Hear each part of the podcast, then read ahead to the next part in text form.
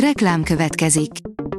Ezt a műsort a Vodafone Podcast Pioneer sokszínű tartalmakat népszerűsítő programja támogatta. Nekünk ez azért is fontos, mert így több adást készíthetünk. Vagyis többször okozhatunk nektek szép pillanatokat. Reklám hangzott el.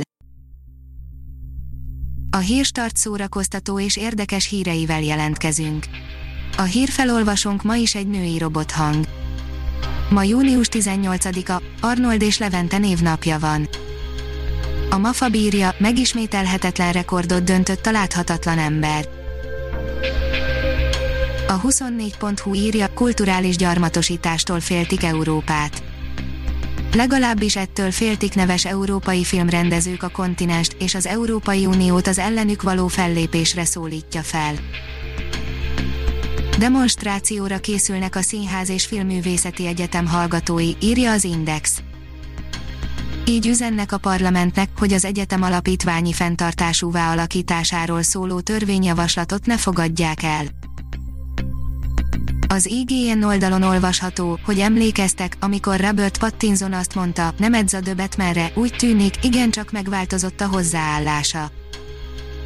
Mégis precedens teremt, hogy Robert Pattinson jó Batman lesz drámai szempontból, a felől nincs kétségünk utóbbi filmjeit látva, ám kérdés, hogy elég fit lesz-e a denevér jelmezhez. Nos, a válasz igen, ugyanis korábbi nyilatkozataival ellentétben mégiscsak jóra szerepre. A kultúra.hu írja, jött a rock és keményen berúgta az ajtót. Interjú Póka Egon Máté Péter díjas basszusgitárossal, zeneszerzővel, a magyar zenei élet emblematikus előadó művészével. A sorok között írja, Kristen Stewart alakítja majd Diana hercegnőt a Spencer című filmben. Diana hercegnő még mindig a szívünkben él, éppen ezért nem is meglepő, hogy hamarosan újra film készül a tragikusan elhunyt hercegnőről. A Spencer munkálatai 2021 elején kezdődnek el, még sok színész nem castingoltak, de azt már most tudjuk, hogy Diana hercegnőt a Twilight egy korisztárja, Kristen Stewart alakítja majd. Gáspár Zsolti jó barátságot ápol Demcsák Zsuzsa férjével, írja a Blik. Végre szent a béke a Gáspár családban, az asszony megbocsátotta Gáspár Zsoltinak, hogy végig csapta a szelet Demcsák Zsuzsának az Ázsia Express forgatásai alatt, sőt, még egy ünnepi találkozóra is készül Filoména. Újra fogad olvasókat az Országos Széchenyi Könyvtár, írja a Fidélió.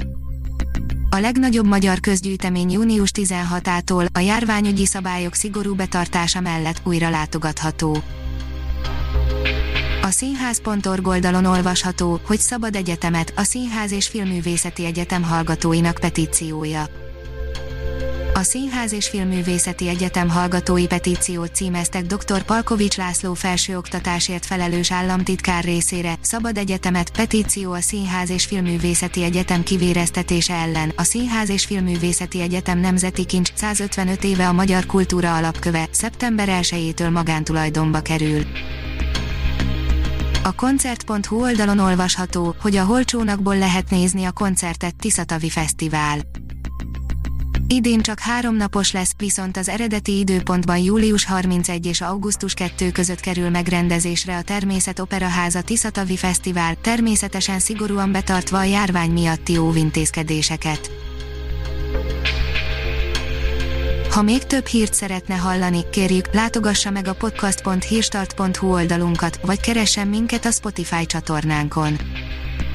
Az elhangzott hírek teljes terjedelemben elérhetőek weboldalunkon is.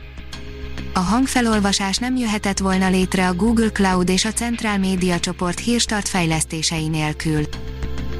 A hírstart kísérleti adását hallotta, a technológiánkat folyamatosan fejlesztjük. Ha tetszett a hírblokkunk, kérjük, hogy ossza meg ismerőseivel, vagy értékelje közösségi csatornáinkon.